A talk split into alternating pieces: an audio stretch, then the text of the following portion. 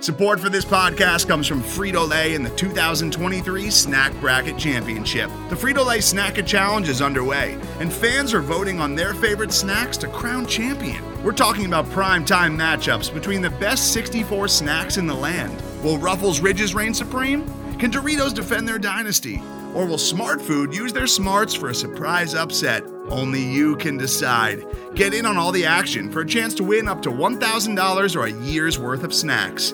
Let your snacks be heard. Just go to fritolaysnacket.sbnation.com to vote and enter for a chance to win. No purchase necessary. Sweepstakes ends April 3rd, 2023. Void where prohibited. Year's worth of snacks awarded in the form of 52 coupons, each good for one bag of chips. See official rules at fritolaysnacket.sbnation.com.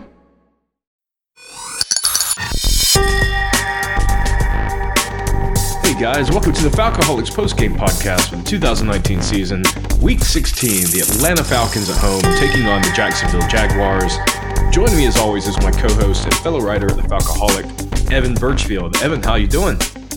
I'm doing good. Uh, we're one day closer to Christmas, even though it's completely rushed up on us. But there's only one game left for the Falcons, so yeah, uh, we just got through game number 15 in what has felt like a very long, arduous hmm. season.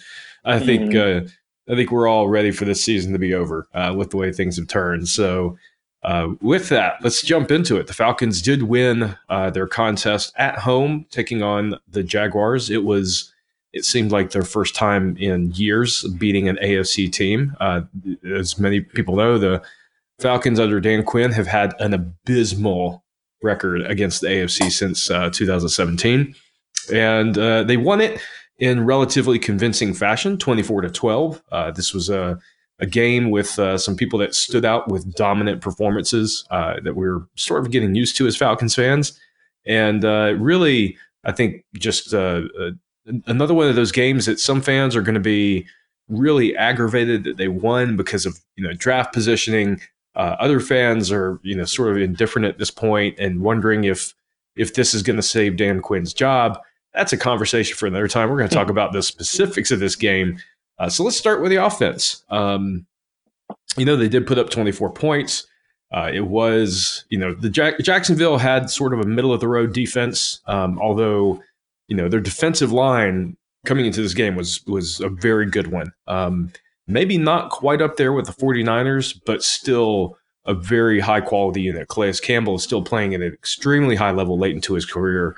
Uh, you've got, you know, uh, some other guys up front that, you know, were just, you know, bulldozers on the line. And uh, I think there was some concern about the offensive line protecting Matt Ryan. They seemed to do a really good job, uh, especially with Chris Lindstrom, Kaleb McGary. Um, you know, those guys seem to be really coming along.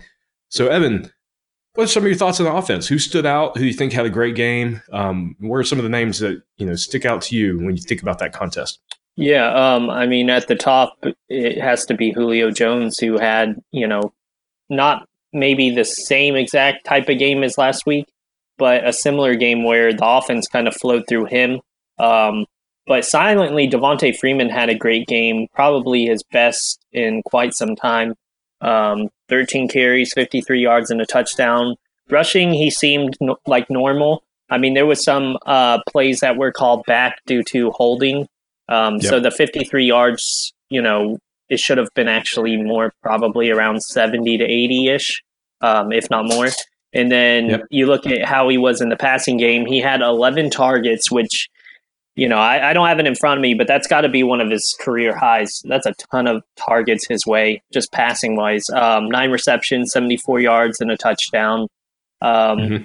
I mean, aside from that, it was, you know, basic, you know, what, what normally happens. Matt Ryan had, you know, he, he had two interceptions, which one of them kind of was a great play by the defender. So I'm not putting that fully on Ryan. Um, but I had, you know, a normal Matt Ryan day 32 45, 384, and a touchdown, and then the two interceptions. Um. Yeah, I mean, overall, it was just a great day. Um, along the offensive line, there's really no stat for this, but I've noticed the offensive line just seems better now that Lindstrom's been back. Um, yeah. I can't mark that up as just a coincidence. I feel like that ha- he has something to do with it. Um, but yeah, I mean, aside from that, the offense has scored I don't know what, like 20, probably 20 plus in, the, in five of the last six games or something like that. They've, you know, it's not like they've been putting 40 up constantly like 2016, it felt like, but this season they've been doing, you know, at least the second half of the season, I should say. Um, right. They've been doing a better job. Probably not enough to save Koetter, but um, I mean, you, you know, without Calvin Ridley, Hooper, who's looked in the past two games like he was a little dinged up. He had a better game seven of 82. Um, but, you know, aside from that, uh, did you see anybody else who stood out to you? I mean, Ollison, again, getting the goal line vulturing, um, as it seems like he always does. I think Dave put up on Twitter that if he had um, well, uh, you know, I don't. I'm gonna find it while you're talking because I don't want to butcher yeah, look, it. It was funny. Yeah, go ahead and look for that because okay. it was pretty good.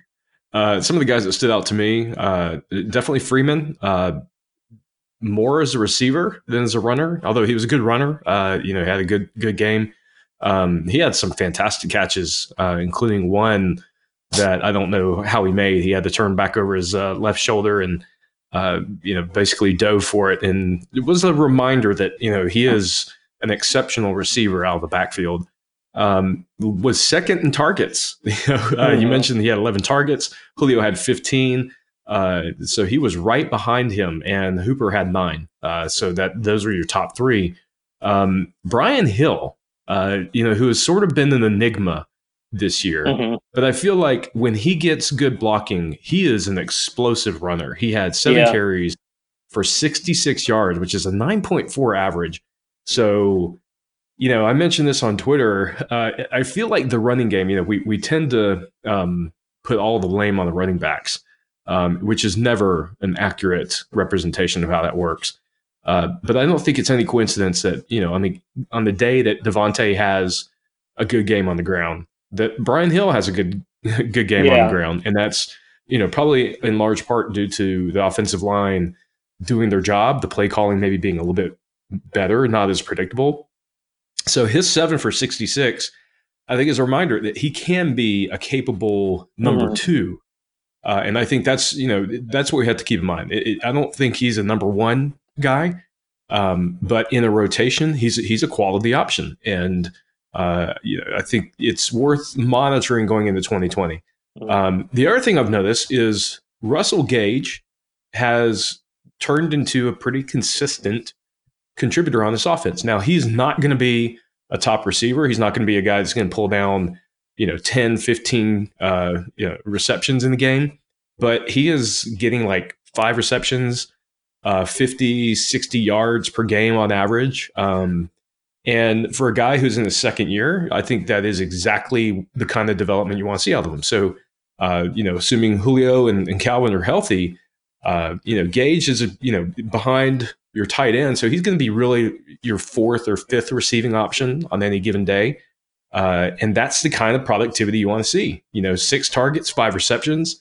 Uh, so I, I like how Gage has been progressing in this offense because um, you know, when we got rid of Sanu, a lot of that was not just the belief that Calvin Ridley would be, you know, a, a good uh, number two wide receiver. I think everyone knew that. Mm-hmm. I think Russell Gage was a big contributor to Sanu being traded because they felt like he was ready to step up into that wide receiver three role. And I feel like he's doing that. So, uh, you know, his stats aren't, you know, going to blow the doors off, but they're consistent enough that I think you look at him and you say, okay, he is absolutely worth keeping around in that third receiver role. And Ryan likes him. You know, he he Ryan targets him as a legitimate third receiver on this roster, and uh, I think that that says a lot. So, and that that is arguably going to get even better given that this is his first year really contributing as a receiver. You know, last year he was only out there as a special teamer. So uh, I really like his development, and I know you know, when we're talking about stats, uh, again, nothing is eye popping about him, but I like that he's fitting that role very nicely for the team. Mm-hmm. Yeah, definitely. So, um, I just want to mention I found that tweet I referenced earlier. So Dave said Qadree Ollison. Uh, num- here, here's his. Uh, if he had 100 carries next year in 2020, um, he would be on pace for 200 yards and 20 touchdowns. oh, which is pretty God. which is pretty accurate cuz I mean he he gets like one or two carries a game. It's always at the goal line and it's for, Yep. you know, one or two yards and boom he scores. I mean, credit to him, he is a goal line back. Like he's doing his job at the goal line. yeah. So And he's a rookie, you know, so you have to Yeah. keep that in mind. yeah, they might start to work him, you know, a little further back and stuff like that. Um, because when Freeman was out, Hill was the primary, you know, and it seemed like he was getting pretty much the bulk of it. Um, although Ollison did vulture a couple then too, but yeah, I liked what you were saying about Hill. He's basically what you want in a running back too, change of pace back, whatever you want to call it. Um, because when he was starting, he was struggling, but you see how he is in that reserve role, and he flourishes every week. So Yep.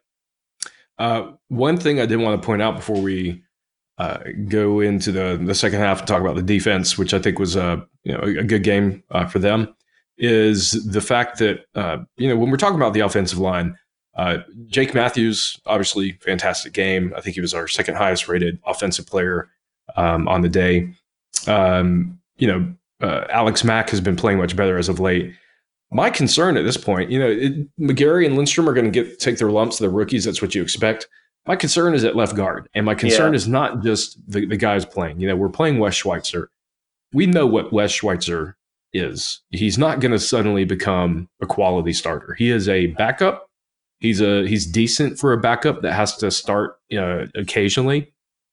But the thing that blows my mind is that this coaching staff they saw Matt Gono play uh, according to PFF at least, and according to what I saw, he played fairly well at right guard, uh, better than what anything we had seen from Schweitzer or Brown uh, or Carpenter before that point. And uh, since then, they have essentially uh, blackballed him again. Uh, Mhm. He is, you know, I, I don't understand why we can't give him opportunities at left guard when uh, Schweitzer is has not been good, frankly, and we know Schweitzer isn't the future. Gono has the potential to, you know, to be a starter at this point. And, you know, he's, we've seen flashes of it, but we never get to see it consistently enough to make that determination. This feels a lot to me uh, if we go back several years um, at the end of Mike Smith's tenure with the Falcons. It reminds me of Smithy constantly starting Jeremy Trueblood at right tackle mhm. even though we knew we knew what Trueblood was at that point. He was not a quality starter. At best, he was a backup. Uh, and even at that, you know, you probably could even find better guys than him. And we had this young player on the bench who we had seen in preseason. We had heard the coaches talk about him. Uh, this sounds very, very familiar. And the guy's name was Ryan Schraeder. And he finally got the start at right tackle. And imagine that he was light years better than Jeremy Trueblood. And I feel like we're in that boat again with Matt Gono, where we hear all this talk about him. We see him in the preseason. We're like, this looks promising. And then he is put in the witness protection program. And it's just incredibly frustrating. Uh, and again, these are meaningless games. If we're going to give him playing time, these are the games in which to do it. So this is, you know, just a little rant for me. I'm a little frustrated that we're not seeing some of these young guys get the opportunity, um, especially when you know you're on a you're a six and nine team. You have nothing to play for except for the future, and the future is about your players uh, who could turn into something, not the players who you already know what they are. So. Uh, Falcons need to be done with Wes Schweitzer. They need to um, put him on the bench where he belongs see what they have in Gono. If Gono's not the guy, at least you will know, you know? Uh, so rant there for me. Um, Evan, anything else you want to add on to the offense before we move on to Um, the other side of the ball? Yeah, no, just a quick thing, and I'm sure everybody's already heard of it. But um, Julio Jones, you know, had a had a career achievement. I think last week Matt Ryan had a career achievement, and then this week was uh, Julio's time. Um, he's the fastest in NFL history to 12,000 uh, receiving yards, and he did it in 125 games. And Jerry Rice was set, was the leader. He did it in 142. So I mean, definitely Wow. we're in a more passing heavy league, but it's still I mean, if if there was any question that he's not a Hall of Famer, like there, like, it's over. yeah, I mean, you have to consider that. Um, you know, you mentioned Jerry Rice, but there are other guys mm-hmm. who, you know, you think about Randy Moss, yeah, um, uh, Terrell Owens, uh, Calvin Johnson, that are not ahead of Julio on that mm-hmm. list. That you know, we're in a more modern era of passing, and yep. those are arguably three guys that will be uh, in in the Hall of Fame. Yeah. So, uh, and the, the resumes are very strong. Anyone who thinks Julio doesn't belong in the Hall of Fame is not paying attention. Yeah. Um, or or they just hate they hate the Falcons. Yeah. there's there's plenty of those to go around. Yeah. Um, so we're gonna we're gonna come back talk about special teams. We're gonna talk about the defense. Uh, we're gonna take a quick break. We'll be right back. Today's episode is brought to you by Cars.com. With over 2 million vehicles and 50,000 more added every day, Cars.com will match you with the perfect car for you, your budget, your life, your style. And if you're ready to say goodbye to your current car, Cars.com will get you an instant offer to cash it in. Just start by entering your license plate and get matched with a local dealer who will write you the check. So whether you're looking to buy or sell, just go to Cars.com. It's magical. And we're back on the Falcoholics postgame podcast, recapping the Falcons' 24 to 12 win over the Jacksonville Jaguars in week 16. Falcons are now 6 and 9. They have an opportunity to go 7 and 9 to finish out this season, matching last year's record. Uh, we're going to talk about what they did defensively against the Jaguars because uh, I think this is where really they they had their best game. You know, the offense played decently. They put up 24 points. It, you know, it felt like they left a lot of points on the board. There were some drop passes. You know, the Matt Ryan interceptions uh, didn't help. Uh, not that they were egregiously bad, but it just it felt like the offense could have scored more and they didn't. The defense, on the other hand, I felt like um, whether it was a combination of uh, Jacksonville just being incompetent. uh, you know, I, I, like actually like Gardner Minshew. Uh, I think he's got some potential to be a good starting quarterback in this league. Um, he struggled uh, through you know most of the game as a rookie often does. Uh, and it, but the defense seemed to really do uh, you know their job. So you know if we are looking at uh, some of the top defenders, you know the guy at the top of the list is not going to surprise anybody. It's Grady Jarrett. Uh, the man, you know it. It blows my mind that during the, this offseason, we actually had fans saying that Grady did not deserve to get paid. Mm. this guy is legitimately one of the five best interior pass rushers in the entire league. Um, he has had several, several sacks taken away from him this year on absolute garbage penalties, including the one last week uh, against the 49ers.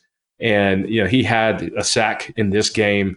Grady, you know, even when he doesn't get the sacks, he is just terrorizing uh, the quarterback. He got to Minshew several times uh, and you could tell Gardner was like, I want nothing to do with this man.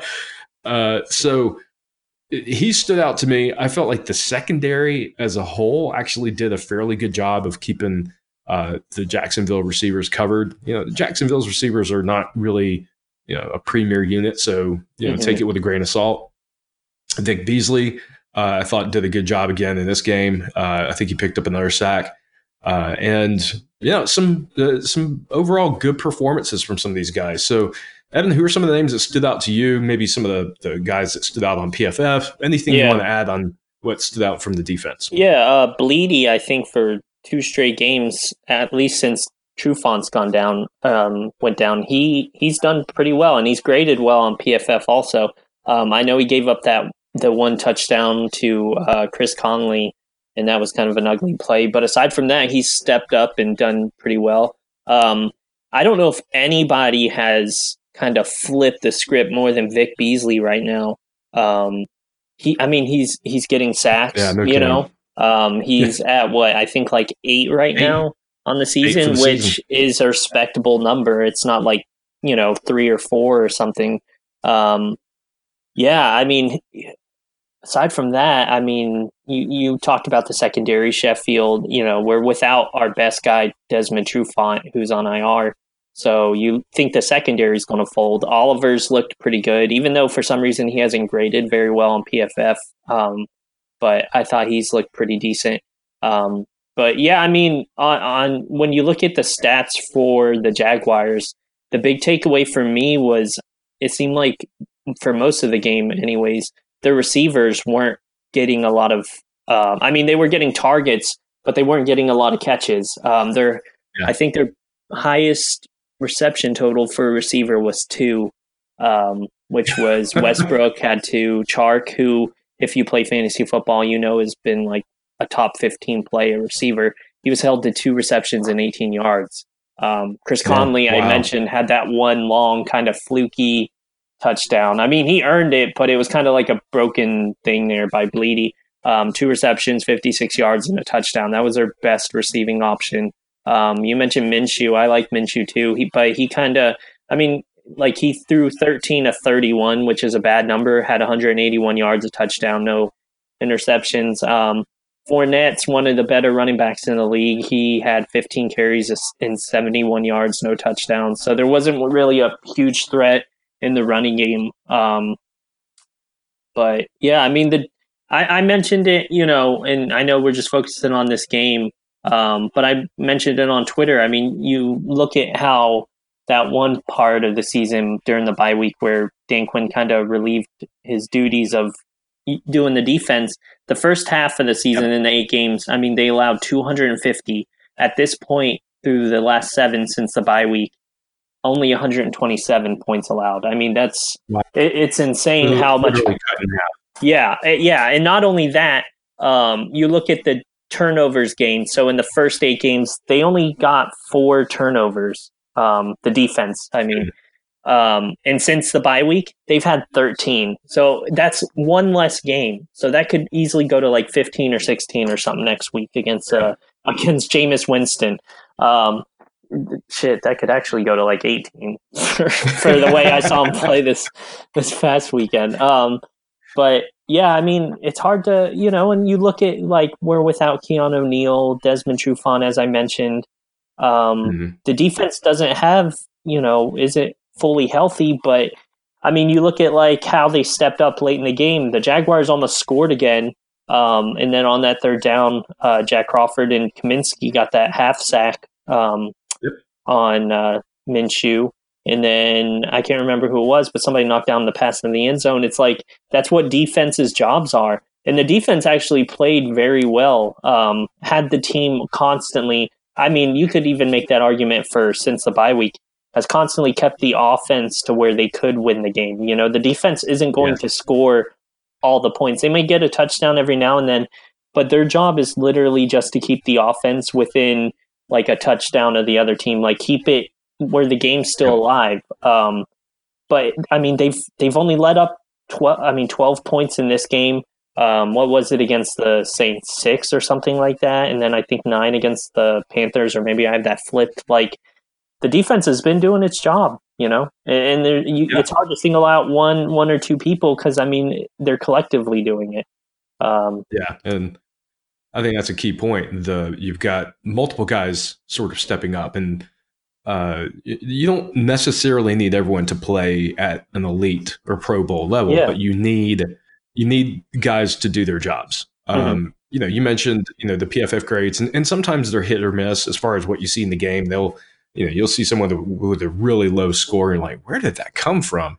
Uh, so I always try to take it with a grain of salt, but um, I did think, you know, John Cominsky again. Here's another player who's barely getting snaps. They talked about him all this time. Yeah, uh, he gets he finally gets 12 snaps and has like a really good PFF grade, and you know had the half sack.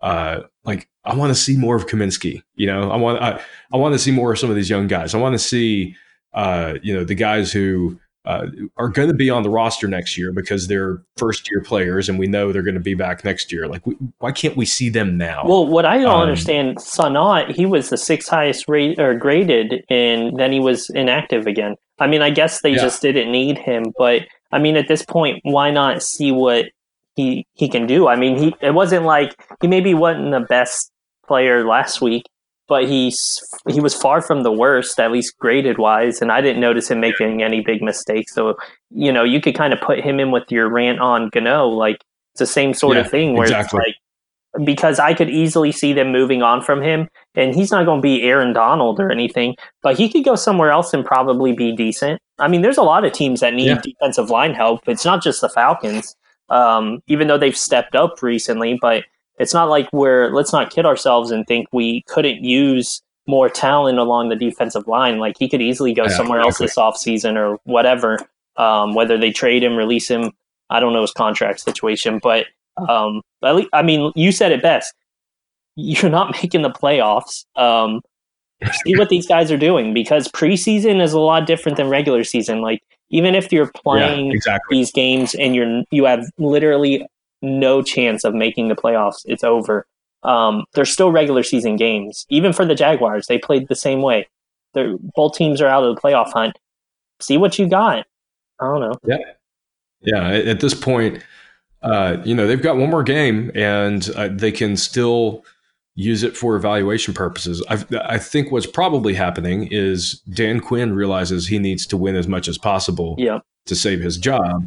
Uh, so he is probably trying to put the guys out there, just like Smithy did. You know, where Smithy was not comfortable with young guys, uh, where his job is on the line, because young guys make more mistakes on average than veterans.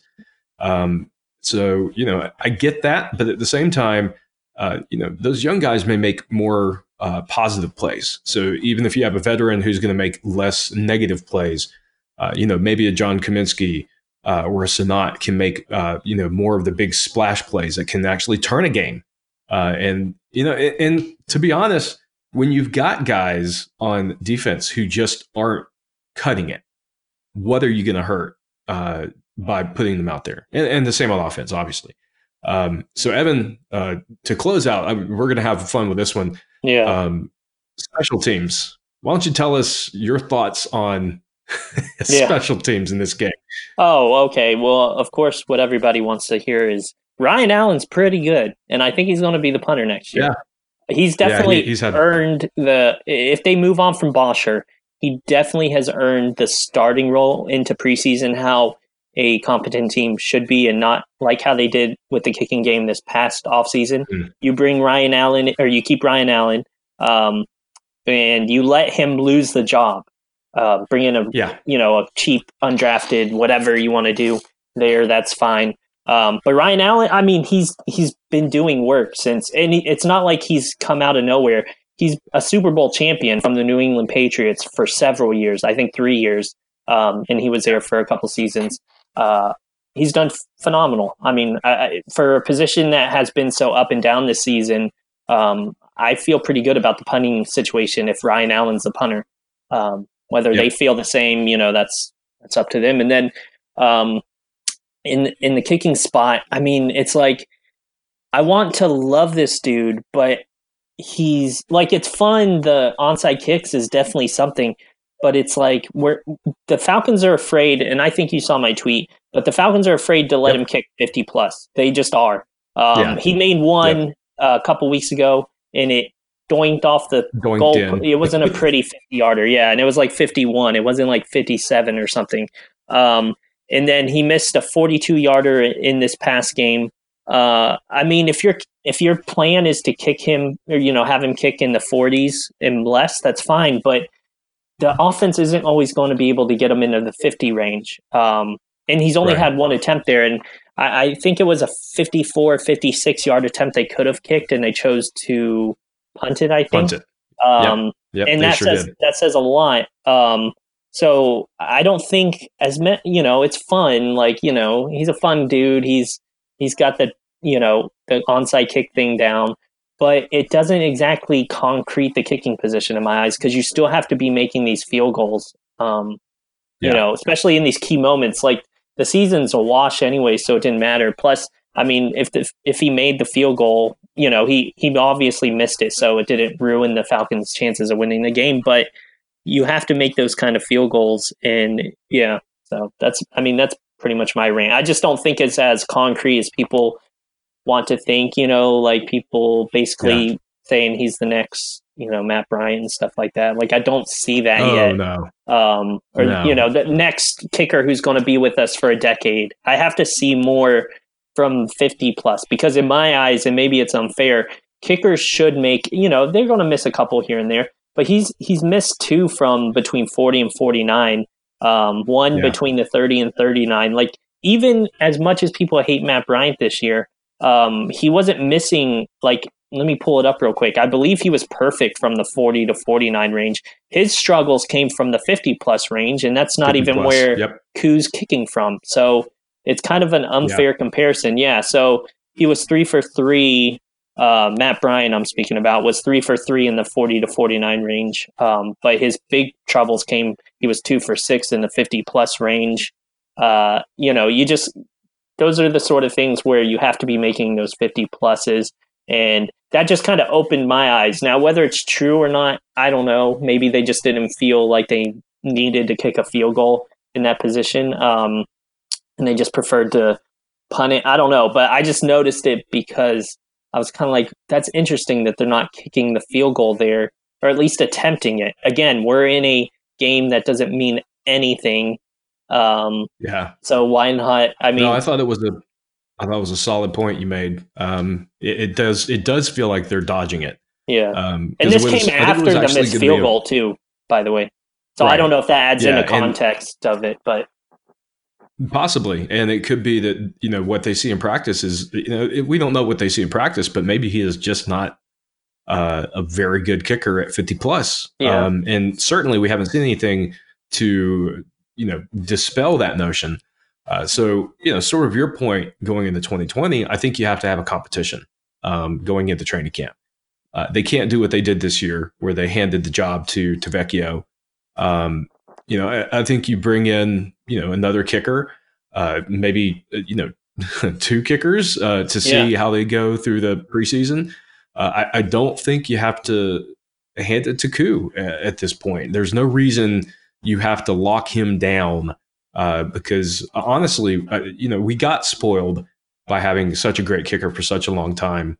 Um, and you know, he's I think you you have to keep looking for a guy who's going to be a little bit more consistent, uh, especially short. If you're not going to kick 50 plus, then you got to be really consistent. At, you know, 49 and under. mhm. Uh, and I don't think he's been consistent enough that I would say give him the job. Uh, no questions asked. Yeah, because So- and the big thing too was, um, you know, I saw a lot of fans bashing Matt Bryant for missing an extra point.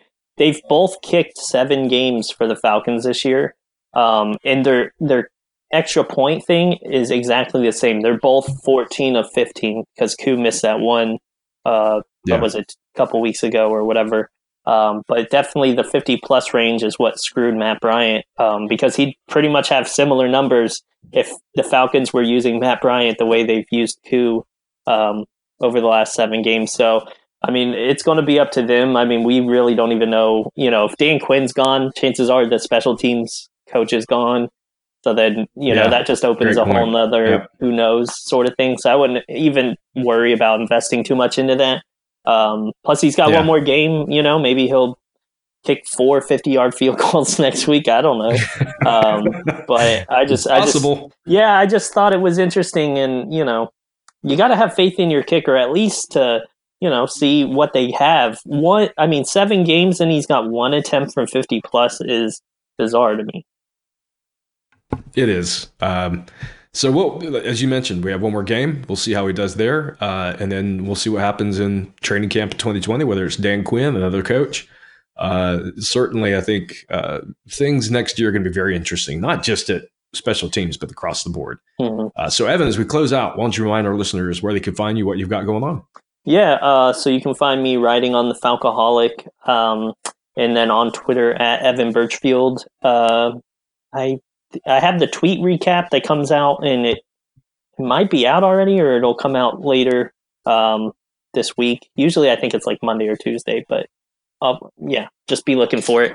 Um, and then you know, just everybody, however you spend Christmas, the holiday season, you know, just have a good one. Um, enjoy it with friends and family and however you spend it. Um, and then, you know, we got one more game left and me and DW will be back to recap that one. Uh, the Tampa Bay Buccaneers finishing the same way we did last season at Tampa. Um, yep. And then we got a off season of a lot of question marks. So yeah, just have a happy holiday and yeah. Yep. And for me, guys, you can find me on Twitter at FalcoholicDW. Uh, our article is weekly at thefalcoholic.com. Uh, and as, as Evan mentioned, uh, I hope all of you have a fantastic Christmas uh, holiday season, however you choose to celebrate. Uh, one more game to go, and then we will begin the process of examining what the 2020 Falcons may look like. It's going to be really interesting offseason uh, for all the wrong reasons, unfortunately, but we'll be here to cover it one way or the other. Uh, so for Evan Birchfield, this is Dave Walker. Thank you guys for tuning in. Talk with you next time.